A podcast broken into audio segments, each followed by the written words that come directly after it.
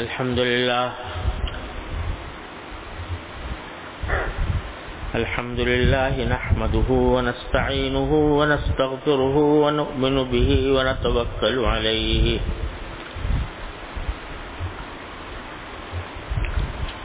ونعوذ بالله من شرور أنفسنا ومن سيئات أعمالنا.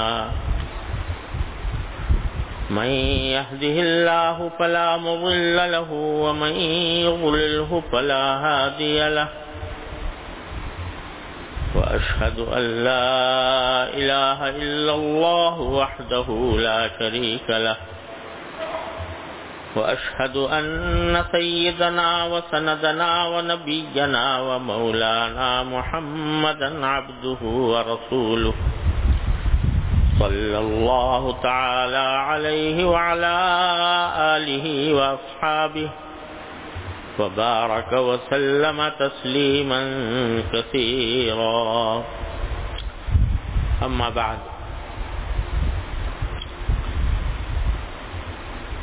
حضرت حکیم الامت مولانا تھانوی قدس اللہ تعالیٰ سرہو کی کتاب آداب المعاشرت کا بیان ایک عرصے سے چل رہا ہے۔ جس میں حضرت والا نے معاشرت کے جو اسلامی احکام ہیں اور آداب ہیں، ان کو بیان فرمایا ہے۔ اور حاصل ان کا سب کا یہ ہے جو شروع میں عرض کیا تھا کہ المسلم من سلم المسلمون من لسانی ہی و یدی مسلمان وہ ہے جس کے زبان اور ہاتھ سے دوسرے مسلمان محفوظ رہیں۔ ساری معاشرت کے احکام اور آداب کا خلاصہ یہ حدیث ہے جو رسول کریم صلی اللہ علیہ وسلم نے ارشاد فرمائی۔ کہ اس طرح رہو کہ دوسرے کو اپنی ذات سے کوئی تکلیف نہ پہنچے۔ بہشتہ جا کے آزار نباشت کسیرا با کسے کار نباشت۔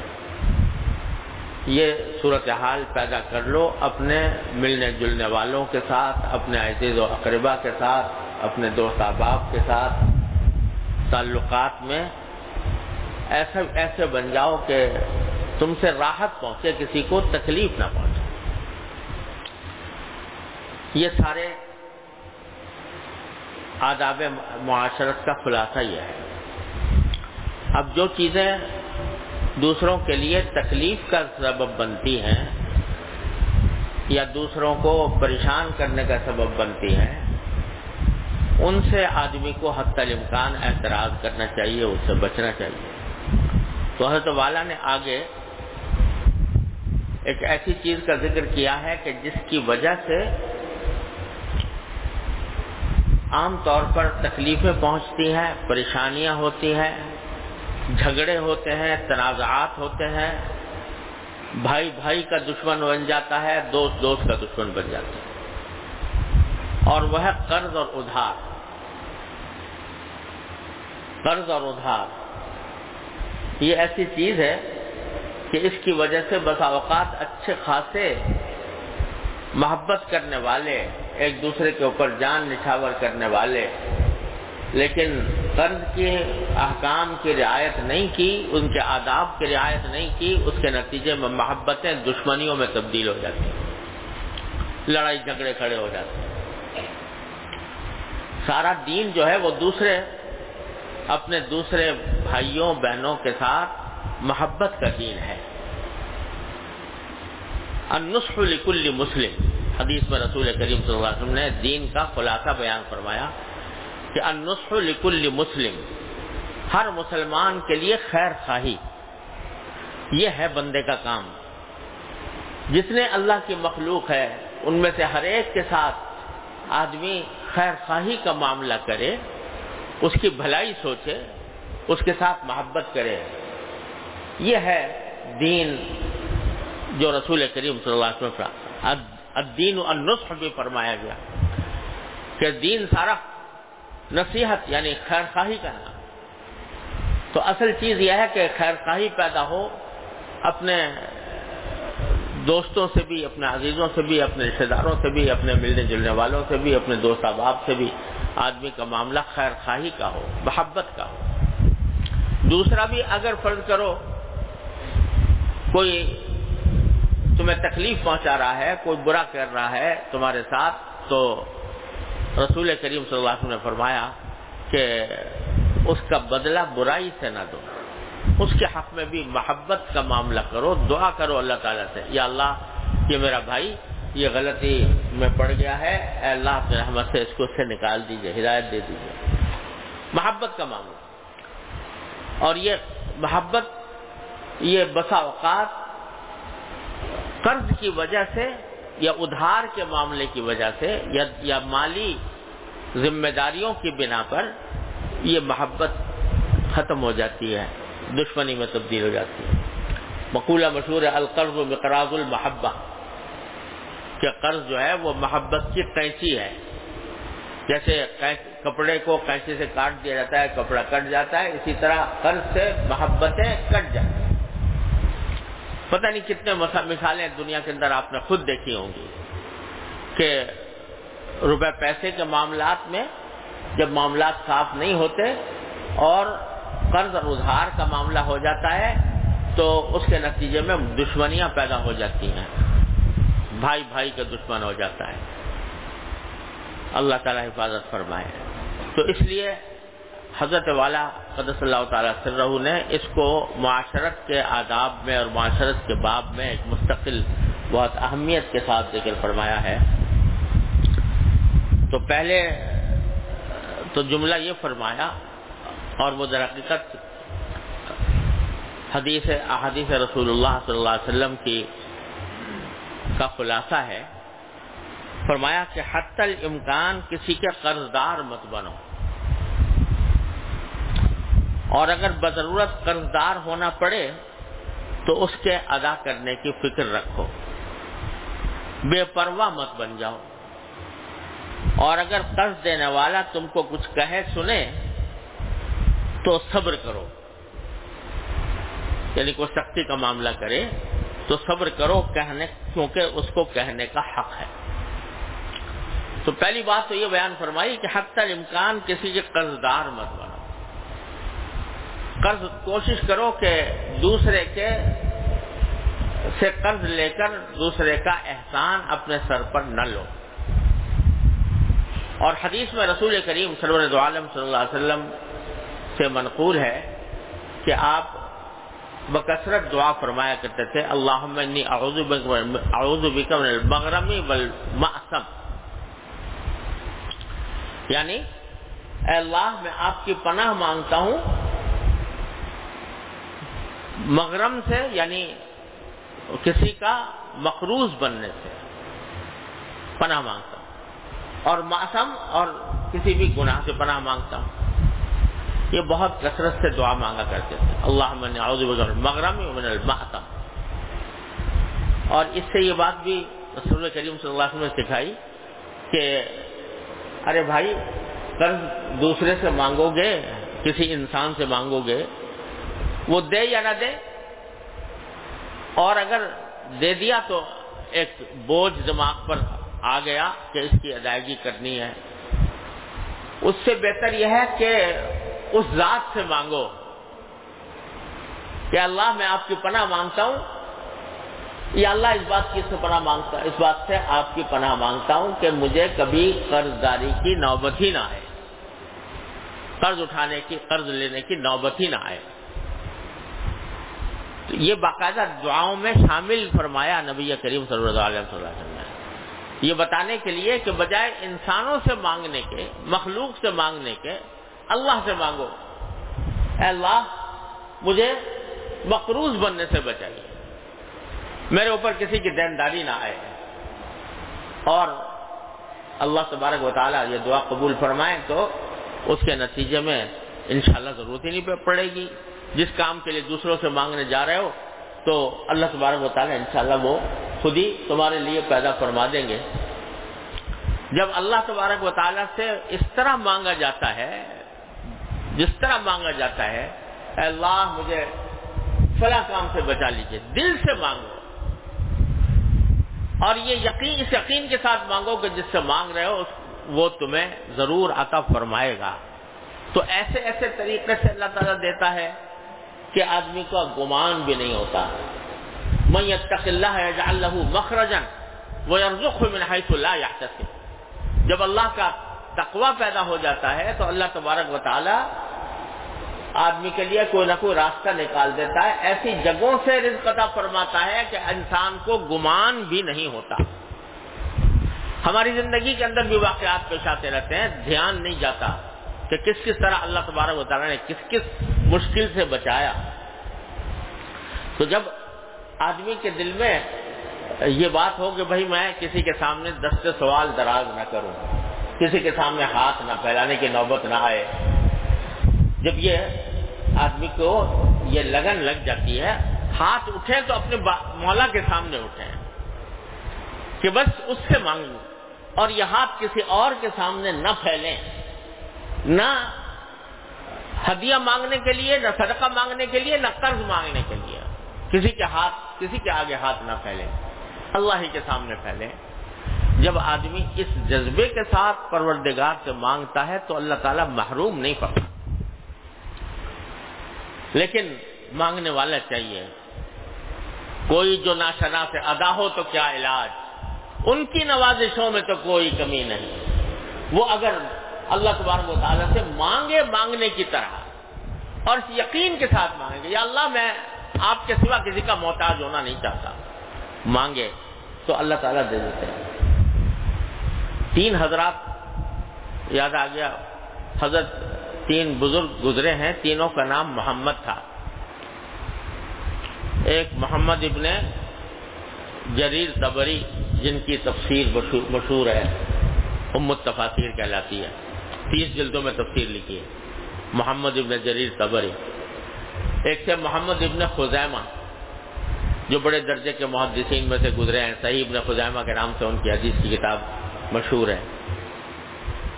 اور تیسرے سے محمد ابن نصر بروزی رحمۃ اللہ علیہ، یہ بھی بڑے درجے کے محدثین میں ہوئے ہیں۔ ان کی بھی حضور صلی اللہ علیہ وسلم کی صرف قیام اللیل کے اوپر یعنی رات کو آپ جو تحجد پڑھا کرتے تھے، اس کی تفصیل کے اوپر ایک مستقل کتاب ان کی لکھی ہے جو ماخذ ہے اس موضوع پر۔ تینوں یہ رہنے والے تھے، یہ اس علاقے کے جہاں آج کل ازبکستان وغیرہ کا علاقہ ہے، وہاں رہتے تھے۔ اور اس وقت علم حدیث کا مرکز تھا بغداد۔ تو وہاں سے ازبکستان سے چلے بغداد۔ علم حاصل کرنے کے لیے کہ حدیث کا علم حاصل کرے، وہاں کے بڑے بڑے مشاعر تھے۔ اور کوئی ہوائی جہازوں، ریلوں کا زمانہ تو تھا نہیں۔ گھوڑوں پہ، اونٹوں پہ، پتہ نہیں کس طریقے سے سفر کیا ہوگا، کچھ پیدل چل کے۔ یہاں تک کہ بغداد پہنچا جو کچھ تھوڑا بہت کھانے پینے کا انتظام توشا ساتھ رکھ، لے کر چلے تھے، وہ بغداد پہنچتے پہنچتے ختم ہو گیا۔ بغداد جب داخل ہوئے، بغداد شہر میں، تو کچھ تھا نہیں کھانے کو۔ ایک مسجد کے اندر قیام کیا۔ اور باہر نکلے کہ بھائی کوئی مل جائے روزگار مل جائے، کوئی محنت مزدوری کر کے کما لیں اور اس سے کچھ اپنا پیٹ بھریں، تو وہ نہیں ملا، کوئی روزگار نہیں مل رہا۔ یہاں تک کہ پورا دن گزر گیا، فاقے سے کوئی نہ روزگار ملا، نہ کچھ۔ دوسرا دن گزرا، اس میں بھی ایسے ہی۔ تیسرا دن جب ہوا، تو سب کی حالت غیر ہو گئی۔ تین دن کا فاقہ اور انتہائی کمزوری لائق ہو گئی، ایسی ایسی کیفیت ہو گئی جیسے مرنے حال آ گئے ہوں۔ اس وقت انہوں نے کہا، بھائی، اب تک تو ہم نے صبر کر لیا، لیکن اب ایسی حالت آ گئی ہے کہ اس میں ہمیں شاید کسی کے سامنے دست سوال دراز کرنے کرنا ضروری ہو جائے۔ کیونکہ اگر اب کھانے کو نہ ملا تو بس موت یقینی ہے۔ اس وجہ سے اب کوئی کسی سے مانگے، سوال کریں۔ اب سوال ہمارے لیے شرن جائز بھی ہو گیا۔ قاعدہ یہ ہے شریعت کا کہ جس شخص کے پاس ایک دن، ایک رات کی روزی موجود ہو، اس کے لیے کسی دوسرے سے سوال کرنا جائز نہیں۔ اگر ایک دن، ایک رات کے کھانے کا انتظام ہے تو اس کے لیے سوال کرنا کسی سے جائز نہیں ہوتا۔ ہاں وہ بھی نہ رہے تو پھر بے شک سوال کرنا جائز ہو جاتا ہے۔ تو نے کہا، اب ہماری حالت ایسی آ گئی ہے کہ سوال کرنا ہمارے لیے جائز ہو گیا ہے۔ تو اب سوال کریں۔ تو کہا کہ بھائی، ساری زندگی تو کبھی یہ کام کیا نہیں۔ تو ضرورت ہوتا تقدر و بے قدر ضرورہ۔ تینوں کو سوال کرنے کی ضرورت نہیں۔ کس کوئی ایک آدمی نکلے اور وہ سوال کر لے۔ اور وہ کون جائے؟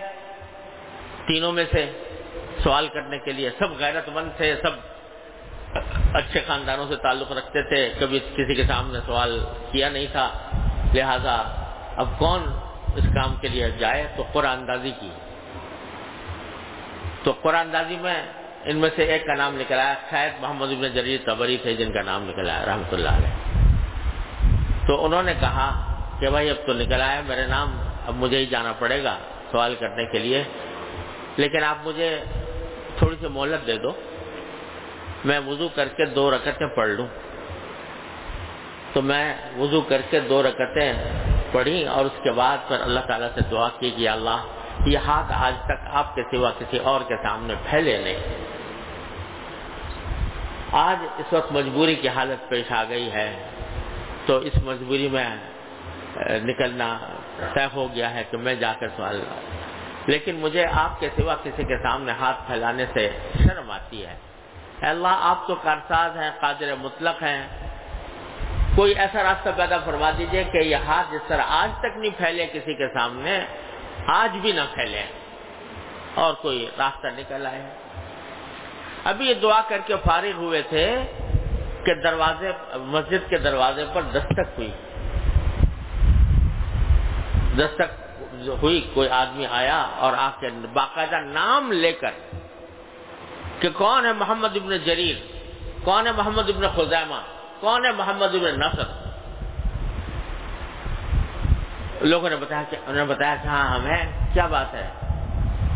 کہ آپ کے لیے بغداد کے حاکم نے کھانا بھیجا ہے بھائی بغداد کے حاکم کو ہمارا پتہ کیسے چلا کہ ہم یہاں ہیں؟ کہا کہ انہوں نے بھیجا ہے اصل میں بغداد کے حاکم کو خواب میں زیارت ہوئی نبی کریم صلی عالم صلی اللہ علیہ وسلم اور نبی کریم صلی اللہ علیہ وسلم نے ان سے فرمایا کہ حاکم سے فرمایا کہ تم کیسے حاکم ہو بغداد کے؟ جبکہ ہمارے تین مہمان بغداد کے کنارے ایک مسجد کے اندر پڑے ہوئے ہیں اور تین دن سے ان کو کھانا نہیں ملا۔ اس طرح خواب میں زیارت ہوئی اور نام بتائے گئے کہ یہ محمد ابن جریر ہے، ایک کا نام، ایک کا نام محمد ابن نصر ہے، ایک کا نام محمد ابن خزیمہ ہے۔ ان کے کھانے کا انتظام کرو۔ تو اللہ تبارک و تعالیٰ نے جب مانگا، پتہ نہیں کس دل سے مانگا ہوگا، کس انداز سے مانگا ہوگا، کس اخلاص کے ساتھ مانگا ہوگا کہ نبی کریم صلی اللہ علیہ صلی اللہ علیہ وسلم تک بات پہنچ گئی اور اس طرح اللہ تبارک نے انتظام فرمایا۔ تو میں تق اللہ یجعل له مخرجا ويرزقه من حيث لا يحتسب ایک مرتبہ دل میں اللہ تبارک و تعالی کا تقوی پیدا ہو جائے۔ اللہ تبارک و تعالیٰ کے ساتھ تعلق مضبوط ہو جائے۔ اللہ تعالیٰ کی ذات پر بھروسہ مکمل ہو جائے۔ تو اللہ تعالیٰ کبھی ناکام اور نہ مراد نہیں فرما تو حضور اقدس سرور جو عالم صلی اللہ علیہ وسلم نے یہ تلقین فرما دی کہ بھائی یہ دعا مانگا کرو۔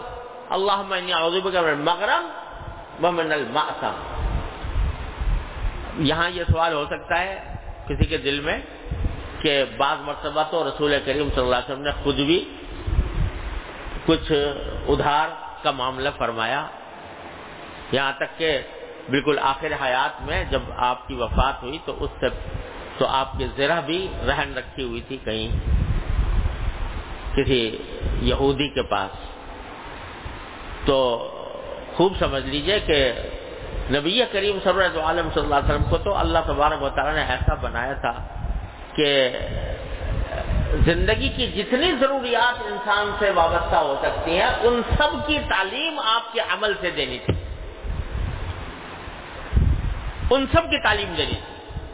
لہذا آپ کو مقروض بھی بنا دیا ہے بعض اوقات، تاکہ آپ کا اسوا حسنا سامنے ہو کہ اگر مقروض بنو تو کیسے بنو؟ اور مقروض بنو تو تمہارے تو سنت اور اور سیرت رسول اللہ صلی اللہ علیہ وسلم کی سیرت کا کیا تقاضا ہے؟ اس لیے سرکار دو عالم صلی اللہ علیہ وسلم کو بعض مرتبہ مقروض بھی بنایا گیا۔ لیکن دعا تلقین فرما دی کہ تم مانگا کرو۔ اور دل سے مانگو گے تو انشاءاللہ اللہ تبارک و تعالیٰ اس کی نوبت نہیں آنے دیں گے۔ رسول کریم صلی اللہ علیہ وسلم سے صحابہ کرام نے پوچھا، یا رسول اللہ، ہم نے آپ کو دیکھا ہے کہ آپ بکثرت یہ دعا مانگتے ہیں۔ مغرم کے مقروض بننے سے، کسی کا دیندار بننے سے، اے اللہ، میں آپ کی پناہ مانگتا ہوں۔ تو کیوں اتنی پناہ مانگتے ہیں آپ مقروض بننے سے؟ تو آپ نے فرمایا کہ اصل میں مقروض بننے کے بعد آدمی کے اخلاق خراب ہو جاتے ہیں۔ مقروض بنتا ہے تو بعض اوقات وعدے کرتا ہے تو خلاف ورزی کرتا ہے۔ اور جب فرض کرو ادا کرنا نہیں ہے، ادا کرنے کی استطاعت نہیں ہے، یا ادا کرنے کا موقع نہیں ہے، یا ادا کرنا چاہتا نہیں، تو بعض اوقات جھوٹ بولنا پڑتا ہے۔ جھوٹ بولنا پڑتا ہے۔ اور وعدے کی خلاف ورزی کرنی پڑتی ہے۔ تو اس وجہ سے میں اس کام سے پناہ مانگتا ہوں کہ اللہ مجھے مقروض بننے سے بچائیے اور یہ تلقین فرمائی۔ تو ساتھ میں یہ تعلیم بھی دے دی کہ یہ دعا مانگا کرو کہ اللہ تبارک و تعالیٰ کسی کا مقروض نہ کرے۔ تو اول تو پہلا کام یہ ہے کہ حت الامکان جب تک ہو سکتا ہو کسی کے سامنے قرض کے لیے بھی ہاتھ نہ پھیلاؤ۔ پہلی بات۔ دوسری بات یہ کہ جو حضرت والا نے آگے بیان فرمائی ہے کہ اگر کسی سے مانگنے کی قرض، مانگنے کی نوبت آ جائے، تو ایسے شخص سے مانگو کہ جو اگر اس کا دل نہ چاہ رہا ہو تو وہ انکار بھی کر سکے۔ یعنی اگر کسی ایسے شخص سے مانگا جس سے بہت گہرے تعلقات ہیں اور جس سے جس کے بارے میں یہ خیال ہے کہ اس کا دل تو نہیں چاہ رہا ہوگا لیکن یہ میرے دباؤ میں دے دے گا، میرے تعلقات کے دباؤ میں دے دے گا، تو اس سے بھی نہیں مانگنا۔ ایسے شخص سے مانگو کہ جس کے بارے میں یہ خیال ہو کہ اگر اس کی استطاعت نہیں ہوگی دینے کی یعنی دینا اس کی استطاعت سے باہر ہوگا، یا اس کے خوش دلی سے نہیں دے رہا ہوگا۔ خوش دلی نہیں ہوگی تو یہ انکار بھی کر سکے گا لہذا اگر کسی ایسے شخص سے مانگا کہ دوسرا آدمی جو ہے وہ مجبوری ہو گیا کہ بھائی یہ ان کے ساتھ تعلقات کی نوعیت ایسی ہے کہ میں مجبور ہو کر دوں گا۔ تو جہاں یہ خیال ہو کہ خوش دلی سے نہیں دے گا، وہاں پر نہیں۔ کیونکہ لا يحل مال امرئ مسلم الا بطيب نفس منه کسی مسلمان کا مال اس کی خوش دلی کے بغیر حلال نہیں ہوتا۔ خوش دلی سے دے رہا ہو، بے شک لے لو۔ لیکن بغیر خوش دلی کے اگر دے رہا ہے تو وہ تمہارے لیے جائز نہیں ہوگا۔ لہذا دباؤ کی صورت پیدا نہ ہو۔ یہ ہو آدمی سے اگر مانگے، بھائی اگر آپ خوش دلی سے دے سکتے ہوں، تو بلا تکلف آپ سے کہہ رہا ہوں کہ مجھے کوئی ضرورت ہے۔ اگر آپ خوش دلی سے دے سکتے ہوں، تو بے شک دے دیں، اور اگر آپ نہیں دیں گے، تو مجھے کوئی شکایت بھی نہیں ہوگی۔ مجھے کوئی گلا بھی نہیں ہوگا۔ مجھے ناگواری بھی نہیں ہوگی۔ یہ ساتھ اس کو بتا دیں، تاکہ وہ دباؤ میں آ کر نہ دے دے تو وہ اس لیے دے کہ اللہ کے لیے دے، اللہ تعالیٰ کی رضامندی کی خاطر دے۔ تمہارے ساتھ تعلق کے محبت کا تعلق ہے، اس محبت کے تعلق کا حق ادا کرنے کے لیے دے۔ لیکن دباؤ میں آ کر نہ دے۔ لہذا صاف صاف اس سے کہہ دو کہ بھائی مجھے ضرورت تو ہے، لیکن بلا تکلف میں آپ سے کہتا ہوں، اگر آپ کو منظور نہ ہو یا دلی خوش دلی نہ ہو، یا آپ کے حالات اجازت نہ دیتے ہوں تو پھر آپ بے شک انکار کر دیں، مجھے کوئی ناگواری نہیں ہوگی۔ یہ طریقہ اختیار کرے مانگنے کا۔ تو جب اللہ تبارک و تعالی اس طرح کہیں نوبت آ جائے تو پھر اس طرح کرے اور ساتھ میں دل میں یہ پورا عزم ہو کہ میں اس کو ضرور ادا کروں گا۔ جیسا وعدہ کیا اس کے مطابق ادا کروں گا۔ اس کا پورا عزم ہو۔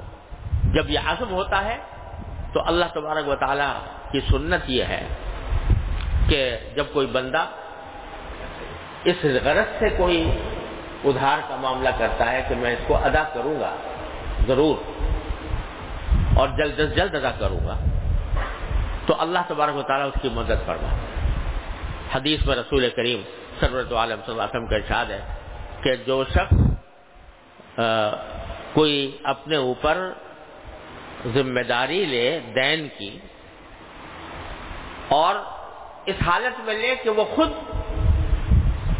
دل میں یہ عزم رکھے ہوئے ہو کہ میں ضرور ادا کروں گا، تو اللہ تبارک و تعالیٰ اس کی اس کو اس کے ذریعے ادا کروا ہی دیتے ہیں، اس کا دین ادا کروا ہی دیتے ہیں۔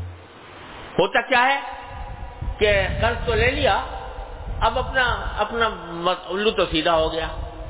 اس کے بعد بے پرواہ ہو کے بیٹھ گئے کہ بھائی جب موقع ہوگا ادا کر دیں گے۔ جب موقع ہوگا ادا کر دیں گے۔ اس میں ٹال مٹول ہوتی چلی جاتی ہے اور پھر آدمی ادا کرنے کے قابل نہیں۔ لیکن اگر شروع سے عزم ہے اور جیسے حضرت فرما رہے ہیں کہ اس فکر میں رہو کہ ادا کرو، ادا کرنا ہے، تو اللہ تبارک و تعالیٰ اس کا راستہ آسان فرما دیتے ہیں۔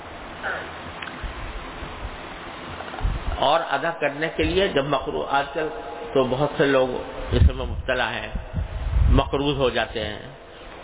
اور رفتہ رفتہ قرضے کی تہیں چڑھتی چلی جاتی ہیں۔ لیکن اب کہتے ہیں جی اتنا سارا قرضہ ہو گیا، ہزاروں کا، لاکھوں کا قرضہ ہو گیا۔ اور ادا کرنے کی غم تو ہے کہ اتنا سارا قرضہ ہو گیا، لیکن دماغ میں یہ ہے کہ جب وہ لاکھوں آئیں گے تو ادا کروں گا۔ لیکن اگر کوئی اللہ کا بندہ صحیح طریقے سے معاملہ کرے تو یہ دیکھے کہ اپنے اخراجات کو کم کرے، اس میں سے بچا بچا بچا کر خرچ کرے اور اس کو الگ رکھ دے کہ بھائی اتنا میں نے قرض ادا کرنا ہے۔ ابھی کچھ دن پہلے میرے پاس ایک صاحب آئے اور وہ پہلے بھی خطوں میں لکھتے رہتے تھے، میں میرے دن میں بہت قرض ہو گیا ہے، لاکھوں کا قرضہ۔ اور پریشان رہتے تھے اس کی وجہ سے۔ کسی دوسرے شہر میں رہتے ہیں۔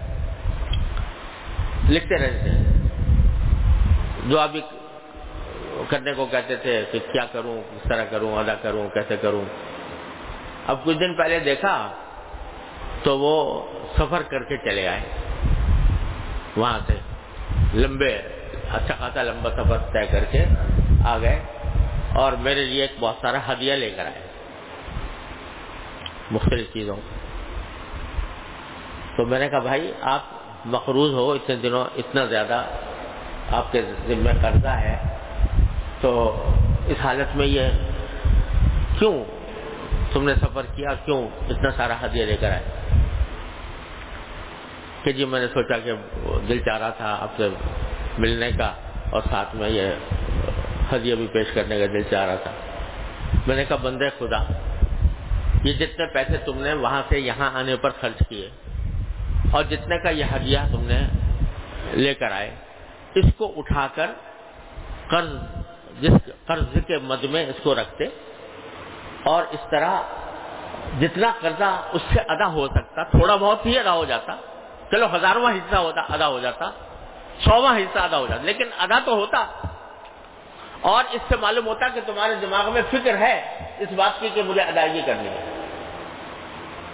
لیکن تم اس انتظار میں بیٹھے ہو کہ اکٹھے جب لاکھوں آئیں گے تو اکٹھے میں ادا کروں گا۔ تو اس کا نتیجہ یہ کہ ایک پیسہ بھی ادا نہیں ہو رہا۔ تم روز اپنے خرچے میں سے ایک روپیہ بچاؤ اور اس کو تھیلی میں ڈالو اور جب اتنا ہو جائے کہ کسی کو دے سکو، اتنا اس کو دے دو۔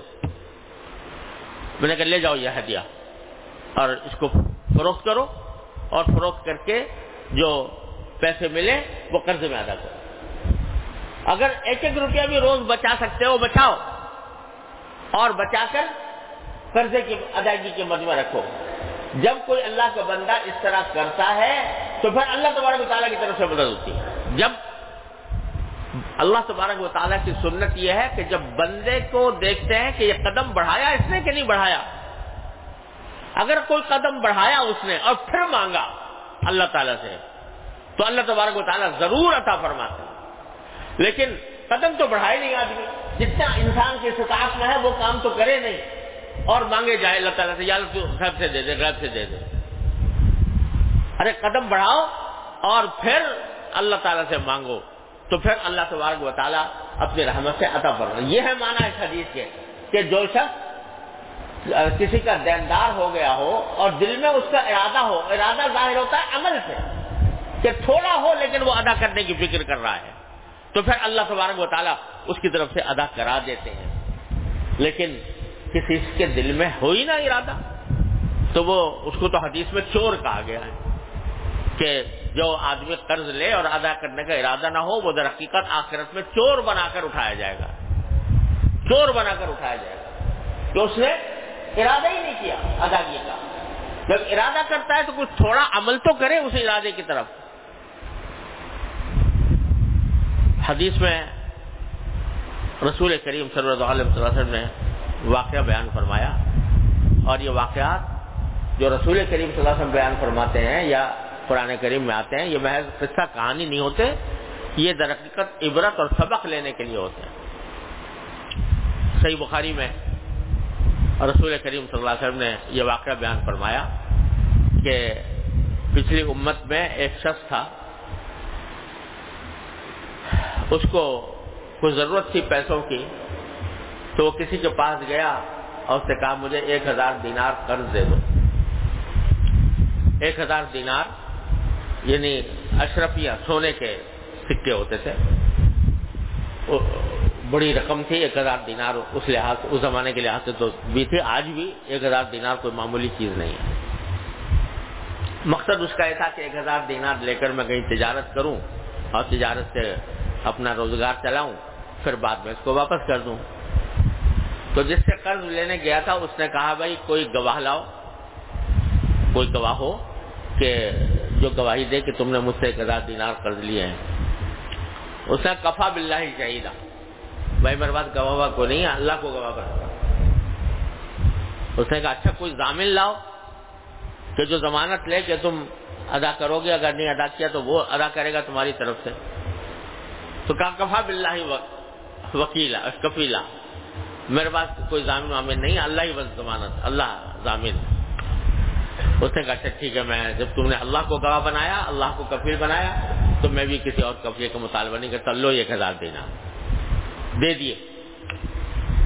اور وقت طے ہو گیا کہ فلاں وقت میں، فلاں تاریخ کو تم یہ واپس کرو گے، اتنے میں۔ یہ لے کر چلا گیا۔ لیکن آدمی تھا کہ اللہ کے اوپر بھروسہ کیے ہوئے، اللہ اللہ کو گواہ بنایا، اللہ کو قبیل بنایا۔ چلا گیا اور سمندر سے کشتی میں بیٹھ کے کسی دوسری جگہ چلا گیا۔ اور وہاں جا کر تجارت وجارت کی ہوگی، کچھ کمایا ہوگا۔ جب جب قرضے کی واپسی کا وقت آیا، تو اس نے سوچا کہ میں نے وعدہ کیا اور میں نے اللہ کو گواہ بنایا تھا، اللہ کو ضامن بنایا تھا۔ تو لاؤ، اب میں واپس کروں۔ اب جو واپس جانے کے لیے کشتی کی ضرورت تھی۔ اب جب پہنچا وہاں پر جہاں سے کشتیاں ملتی ہیں تو کشتی نہیں ملتی کوئی۔ وہ کشتی جو اس کو وہاں تک پہنچا دے۔ اب بڑا پریشان ہوا کہ میں تو اللہ کی گواہی پر، اللہ کی کفالت پر اس کو اس سے قرض مانگا تھا اور اب وقت آ گیا ہے اور میں ادا نہیں کر سکوں گا تو کتنی بری بات ہوگی۔ آخر کیا کیا اس نے کہ اپنا اپنا سا کام تو میں کر لوں۔ باقی اللہ کے حوالے اس نے یہ کیا کہ ایک کھجور کا ایک شتیر لے کر اس کو کھودا اور ایک ہزار دینار کھود کر اس میں رکھ دیا۔ کسی تھیلی والی میں کر کے رکھے ہوں گے اور پھر دونوں طرف سے ڈانٹ لگا دی۔ اس کے کہ کہیں سے وہ نکلنے نہ پائے اور یہ شتیر لے جا کر سمندر کے کنارے، سمندر کے پاس پہنچا اور جا کر اللہ تعالیٰ سے دعا کی کہ اللہ، میں نے فلاں سے قرضہ لیا تھا ایک ہزار دینار اور اس نے گواہ مانگا تھا، میں نے آپ کو گواہ بنایا، اس نے ضامن مانگا تھا، آپ کو ضامن بنایا۔ تو اب میرا وقت آ گیا ہے، میں تلاش کر رہا ہوں، کوئی کشتی ملتی نہیں ہے کہ وہاں پر لے جا کر اس کو میں دے سکوں۔ اب میں یہ آپ کے حوالے کرتا ہوں۔ یہ شہتی میں اس میں سمندر میں ڈال کر آپ کے حوالے کرتا ہوں، کسی طرح اس تک پہنچا دیجیے تو شیتیر اس نے ڈال دیا سمندر میں۔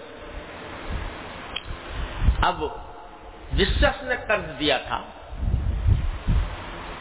ایک ہزار دینار، وہ کسی وقت ایسے ہی سیر ویر کرتا ہوا سمندر کے کنارے پہنچا تو وہاں دیکھا کہ ایک شتیر بیٹھا ہوا آ رہا ہے۔ تو اس نے سوچا کہ یہ لکڑی ہے تو اپنے گھر میں یہ کام آئے گی ایندھن ایندھن کے طور پر تو وہ شتیر اس نے اٹھا لیا اور اٹھا کر اپنے گھر لایا، اس شتیر کو کھولا جو سوچا ہوگا کہ اس کو ایندھن کے طور پر استعمال کروں گا، دیکھا تو اس پہ ڈانٹ واٹ لگی ہوئی تھی، اس کو کھولا، اندر سے ہاتھ ڈال کے دیکھا تو اس میں ایک ہزار دینار رکھے ہوئے تھے۔ وہ اس کو مل گئے۔ ادھر کچھ دن کے بعد اس کو سواری مل گئی۔ دوسرے جزیرے میں جو تھا، مقروض، اس کو سواری مل گئی۔ وہ سواری میں بیٹھ کر واپس آیا اور آ کر ایک ہزار دینار لے کر اس کے گھر پہنچا اور کہا کہ، بھائی، میں نے تم سے ایک ہزار دینار لیے تھے، تم نے مجھے بھروسہ کیا اللہ پر، اللہ کی ضمانت پر۔ تو میں یہ ایک ہزار دینار تو میں وقت پر لا نہیں سکا اس واسطے کہ کشتی مجھے ملی نہیں تھی، لہٰذا ایک ہزار دینار یہ میں اب اب دینے آیا ہوں آپ کو۔ اس نے کہا، تمہارا ایک ہزار دینار کا قرضہ تو اللہ نے ادا کر دیا۔ اس نے کیا ہوا؟ کہ اس طرح میں نے شتیر کے اندر سے مجھے ایک ہزار دینار مل گئے ہیں۔ یہ واقعہ بیان فرمایا، نبی کریم سرور دو عالم صلی اللہ علیہ وسلم نے۔ کیوں بیان فرمایا؟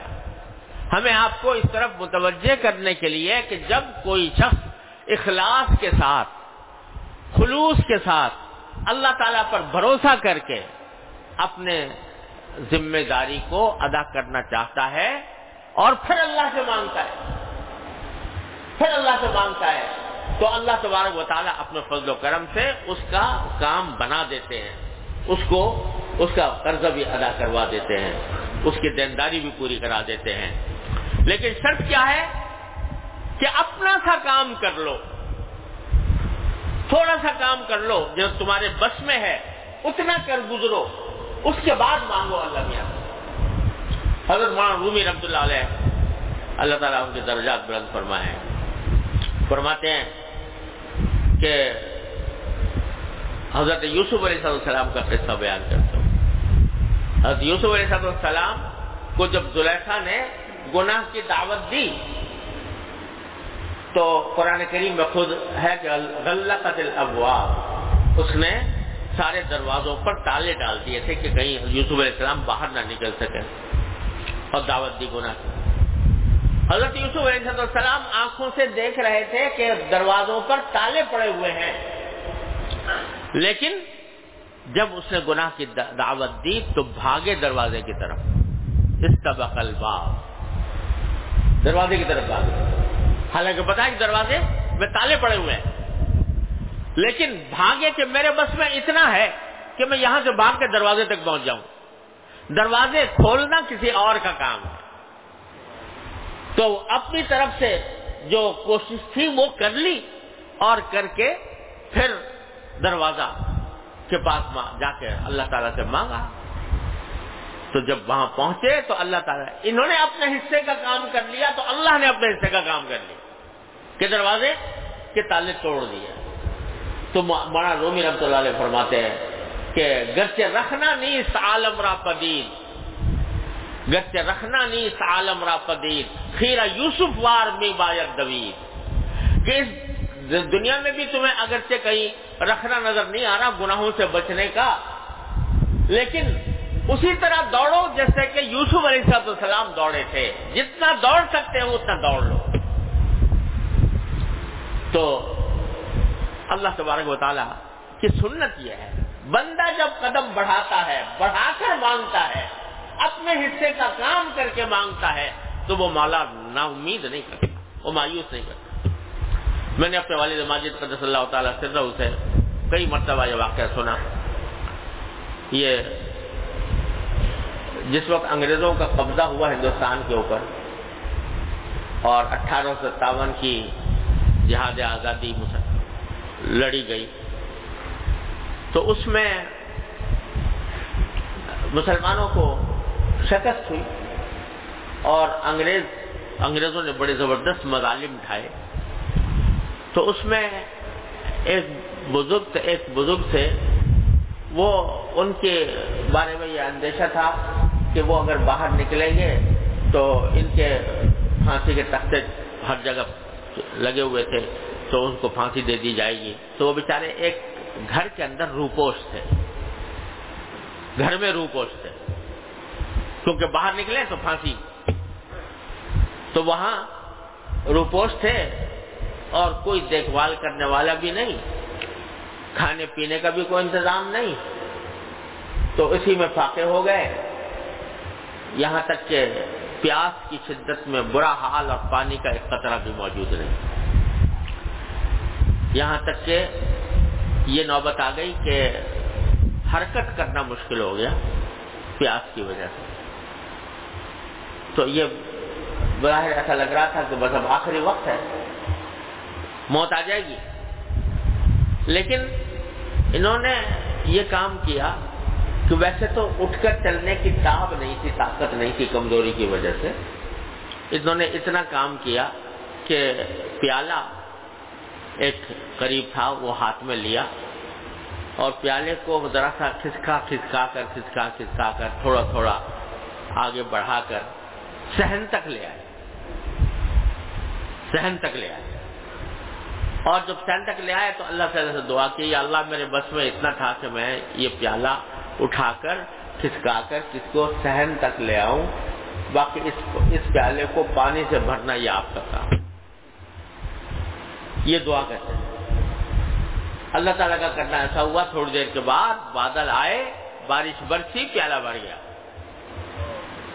اور اللہ تعالیٰ نے پیاس سے نجات تھا فرما تو یہ سنت اللہ جل کی ہے کہ بندے کا بندے، اب بندہ اگر اپنے حصے کا کام کر لے، جتنا اس کی استطاعت میں ہے، جتنا اس کی طاقت میں ہے، دین کی طرف چلنے کا معاملہ بھی یہی ہے کہ جب آدمی جتنا اس کے بس میں ہے، اتنا کر گزرے اور پھر مانگے اللہ سے اللہ دینا جہادو کی نا لنا دین نہ ہم جو ہمارے راستے میں کوشش کرتے ہیں، ہم ضرور بھی ضرور ان کے اپنے راستوں کی ہدایت ضرور دیں گے۔ اللہ تعالیٰ فرمایا اپنے راستوں کی ہدایت کیا دیں گے؟ حضرت ترجمہ نے ترجمہ فرمایا کہ جو لوگ ہمارے راستے میں، جنہوں نے کوشش کی، ہم ضرور بھی ضرور ان کو اٹھا کر اپنے راستوں پر لے جائیں گے۔ اٹھا کر لے جائیں گے۔ دیا نہ تو اللہ تبارک و تعالیٰ کی سنت یہ ہے۔ اپنی طرف سے کوشش میں کوتا ہی نہ ہو۔ پھر اللہ تبارک و تعالیٰ سے مانگے۔ تو یہ اللہ تبارک تعالیٰ کی سنت ہے کیا تھا تو جو آدمی قرض قرض دار قرض مقروض بنا، دل میں نیت پوری ہے کہ میں ادا کروں گا۔ اور جتنا ادا کر سکتا ہے، اس کا تھوڑا تھوڑا انتظام بھی کرنا شروع کر دیا۔ تو اللہ تبارک و تعالیٰ اس کو انشاءاللہ شاء اللہ نے رسول کریم صلی اللہ علیہ فرمایا کہ اللہ تعالیٰ اس کی طرف سے اس کو اس کے ارادے میں مکم، ارادے میں اس کو کامیاب فرمائے۔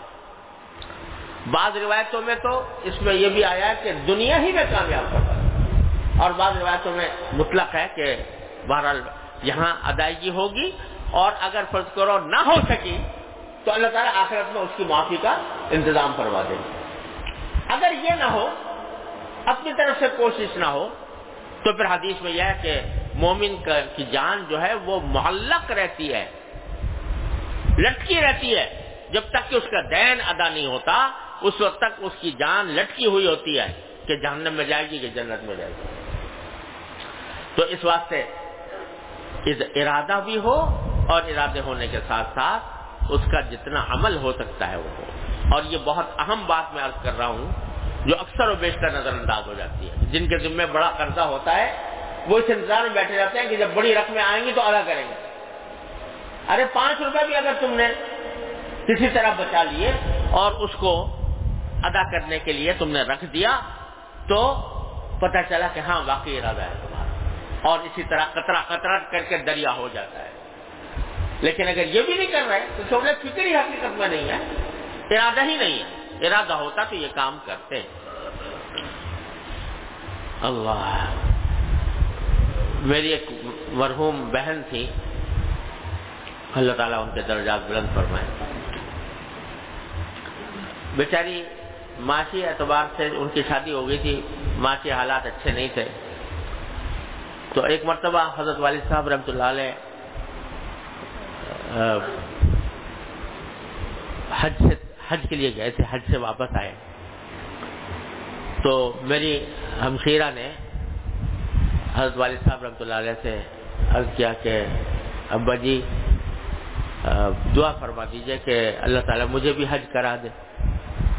مجھے بھی حج کی توفیق دے دے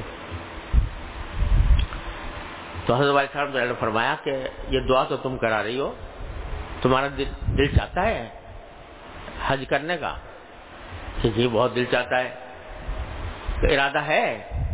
کہ جی ہاں بہت ارادہ ہے۔ اللہ تعالیٰ سے باپ پیدا فرما دے تو ضرور کروں گی۔ کہا، نہیں، تمہارا ارادہ نہیں۔ تمہارے خواہش نہیں۔ نہیں ابا جی میں تو اتنی خواہش ہے، میں تو اتنا کرتی ہوں، دعا بھی مانگتی ہوں۔ کہا کہ کوئی تم نے پیسہ جمع کرنے کی کوشش کی اس کے لیے، حج کے لیے؟ کہ ابا جی وہ تو بچتا ہی نہیں ہے کچھ۔ تو کہاں سے رکھ؟ کہا، ایک پیسہ نہیں بچا سکتی۔ ایک پیسہ، ایک آنا بچا نہیں بچا سکتی کہ حج کے لیے بچا سکو کہا ہے کہا ایک پیسہ بچا سکتے ایک آنے میں کہاں حج ہوگا؟ کہا کہ جمع تو کرو، ایک تھیلی بناؤ اور اس کے اندر جتنا بچا سکتی ہو، ایک پیسہ، ایک آنا، ایک روپیہ، وہ اس میں ڈالتے رہو۔ جب یہ کرو گی تو پتا چلے گا کہ واقعی ارادہ ہے اور واقعی کرنا چاہتی ہو، خواہش ہے۔ لیکن اگر کام تو کچھ کیا نہیں اور زبان سے کہہ رہی ہوگی کہ دل چاہتا ہے، دل ارادہ ہے تو یہ زبانی جمع خرچ کا کچھ بھروسہ نہیں ہے۔ کچھ کام کر کے دکھاؤ۔ بس یہ بات ان کو دل کو لگ گئی۔ تو مجھے یاد ہے کہ وہ بیچاری جمع کرتے رہتی تھی تھوڑی بہت۔ آمدنی معمولی تھی۔ انتقال ہو گیا نوجوانی میں۔ چونتیس سال عمر تھی، اس میں انتقال ہو گیا۔ تو جب ان کا سامان وامان دیکھا گیا تو ایک تھیلی اس سامان میں ملی۔ اس میں لکھا ہوا تھا کہ یہ حج کے پیسے حج کے لیے پیسے اس کو کھولا تو اس میں پینسٹھ روپے تھے۔ پینسٹھ روپے۔ اس میں جمع ہوئے تھے۔ یہ تھیلی والد صاحب نے دیکھی۔ والد صاحب کی آنکھوں میں آنسو آ گئے۔ اور فرمانے لگے کہ یہ میں نے اس طرح مجھ سے کہا تھا۔ اور میں نے ایسے اللہ کی بندی نے اس طرح پتہ نہیں کن کن حالات میں بچا بچا کر ہی پینسٹھ روپے جمع کیے ہیں۔ لیکن مجھے اللہ تعالیٰ کی رحمت سے امید ہے کہ اللہ تعالیٰ اس کا حج قبول فرمائے۔ پھر اگلے سال حضرت والد صاحب رحمۃ اللہ علیہ حج کے لیے تشریف لے گئے۔ تو وہاں میدان عرفات میں اپنے خیمے میں تشریف فرماتے۔ تو انہوں نے دیکھا کہ جبل رحمت پر چڑھی جا رہی ہیں۔ ایسا لگا کہ وہ جبل رحمت کے اوپر چڑھ رہی ہیں۔ اللہ تبارک و تعالیٰ نے پتہ نہیں کیا درجہ اس کا عطا فرمایا کہ اس حج کو اللہ تعالیٰ نے قبول فرما لیا۔ تو یہ بڑی عجیب، یہ بڑی اہم بات ہے جو اکثر و بیشتر نظر انداز ہو جاتی ہے کہ کسی بات کا ارادہ تو کر لیا، خواہش بھی ہے، لیکن اس کی طرف قدم کوئی نہیں بڑھایا۔ کوئی قدم اس کی طرف نہیں بڑھا، کوئی کام اس سمت میں نہیں کیا، تو اس کے نتیجے میں وہ خواہش جو ہے نہ ہونے کے برابر ہے۔ وہ خواہش گویا نہیں ہے۔ قدم اگر آدمی کے اندر خواہش ہو تو پھر اس کی طرف قدم بھی بڑھاتا ہے۔ تو رسول تو نبی کریم صلی اللہ علیہ وسلم نے فرمایا کہ جو شخص کوئی اس کے ذمہ دین ہو جائے تو اس کو ادا کرنے کی نیت ہو اس کے دل میں اور نیت اسی وقت معتبر ہوتی ہے جب اس کے ساتھ کوئی عمل بھی ہو۔ تو پھر اللہ تبارک و تعالیٰ اپنے فضل و کرم سے اس کا دین ادا کروا دیتے ہیں۔ یہ وعدہ فرمایا نبی کریم صلی اللہ علیہ وسلم نے ایک حدیث کے اندر۔ دین ادا کروا دیں دنیا میں ہو یا آخرت میں معافی ہو گئی، وہ بھی ہو سکتا ہے۔ لیکن اکثر و بیشتر تو ایسا ہوتا ہے کہ دنیا ہی کے اندر ادا کرا دیتے ہیں۔ لیکن اصل بات کیا ہوتی ہے کہ فکر نہیں۔ میرے ذمے کیا، مجھ سے کیا مطالبہ ہے، مجھ سے میری کیا ذمہ داری ہے، اس کا احساس نہیں۔ اور اس کے نتیجے میں لوگ جو ہے پریشانی ہوتے رہتے ہیں۔ مقروض ہیں جی مقروض ہیں۔ مقروض ہے کوئی دعا بتا دو، کوئی وظیفہ بتا دو۔ تو دعائیں وظیفے بھی ہیں کہ آدمی، کوئی اگر مقروض ہے تو یا باسط بہتر مرتبہ پڑھ کے دعا کرے، اللہ تبارک و تعالیٰ سے، یا وہابو پڑھ کر دعا کرے، اللہ تعالیٰ عام طور سے ادا کر لیکن یہ سب اس وقت ہے جبکہ اپنی سی کوشش جو انسان کے بس میں ہے، وہ کر گزرے۔ تبھی اللہ تبارک و تعالیٰ کی طرف سے مدد آتی ہے۔ دوسرا، یہ فرمایا کہ اگر قرض دینے والا تم کو کچھ کہے سنے، تو صبر یعنی جس نے قرض دیا تھا، اس کی ادائیگی میں کچھ دیر ہو گئی، وہ اگر کبھی تمہیں کوئی سخت کلامی سے کام لے، تو اس سے اس کو سمجھو کہ بھائی اس کا حق تھا اور اس کے اوپر صبر کرو۔ قربان جائیے نبی کریم صلی اللہ علیہ صلی اللہ علیہ وسلم کے، کہ ہر ایک کو اس کے مناسب حکم بتاتے ہیں۔ جو قرض دینے والا ہے اس کو تو تعلیم یہ دی گئی ہے کہ بھائی تم نرمی کا معاملہ کرو، سختی نہ کرو۔ لیکن جو قرض لیے بیٹھا ہے، اس کو یہ کہا گیا کہ اگر کوئی سختی کا بھی معاملہ کرے تو اس کو اوپر صبر کرو۔ یہ نہ کہو کہ اس نے میرے ساتھ زیادتی کی۔ اور خود رسول کریم صلی اللہ علیہ وسلم نے اپنی سنت میں سبھی چیزیں چھوڑی ہیں۔ ایک مرتبہ کسی کا دین تھا نبی کریم صلی اللہ علیہ وسلم کے ذمے۔ وہ آیا آ کے اس نے ذرا ترش لہجے میں، سخت لہجے میں رسول کریم صلی اللہ علیہ وسلم بات کی۔ اور یہ کہا کہ چھوڑوں گا نہیں آپ کو۔